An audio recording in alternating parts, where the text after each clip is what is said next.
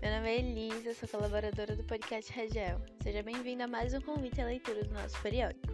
No episódio de hoje falaremos sobre Educação e Território, uma mirada desde a luta de classes escrito por Alexandre Peixoto Faria Nogueira, professor da Universidade Federal do Maranhão, membro do Laboratório de Ensino de Geografia e Profissionalização Docente, LEGEP-UFPE, e atua principalmente nos seguintes temas: Geografia Agrária, Educação do Campo, Ensino de Geografia, Epistemologia da Geografia, Geografia e Movimentos Sociais e Geografia da América Latina.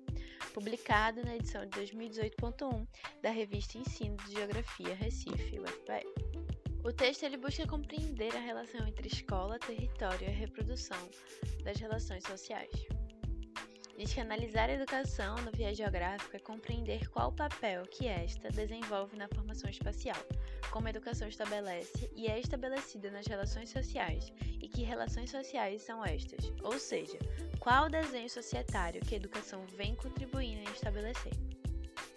A educação, em sua institucionalização, representa um instrumento de manutenção das relações sociais hegemônicas, onde o papel do Estado, a partir de sua relação com o grande capital, implementam políticas para que a escola atenda aos interesses dos seus pares. Ou seja, a escola barra educação é um instrumento de reprodução das relações capitalistas de produção.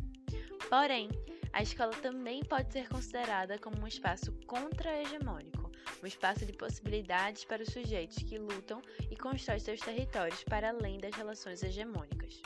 Então, o território ele passa a ser um elemento fundante para compreender não só o papel da escola no desenho societário, como também viabilizar as estratégias da reprodução metabólica e de subordinação do capital, onde o conflito territorial subsidia a compreensão da dinâmica da luta de classes. O texto dialoga sobre qual o papel da educação, o que deve promover e qual o impacto real que deveria ser desejado, não se podendo considerar bem-sucedido um tipo de educação que desencadeie um novo tipo de pensar, mas não de agir. Educação ela precisa ser prática, essa mudança ela precisa ser prática. E aí, se interessou?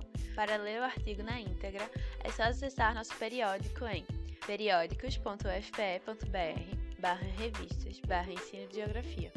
Esse artigo se encontra no primeiro volume e na primeira publicação da edição de 2018. Boa leitura e até o próximo episódio.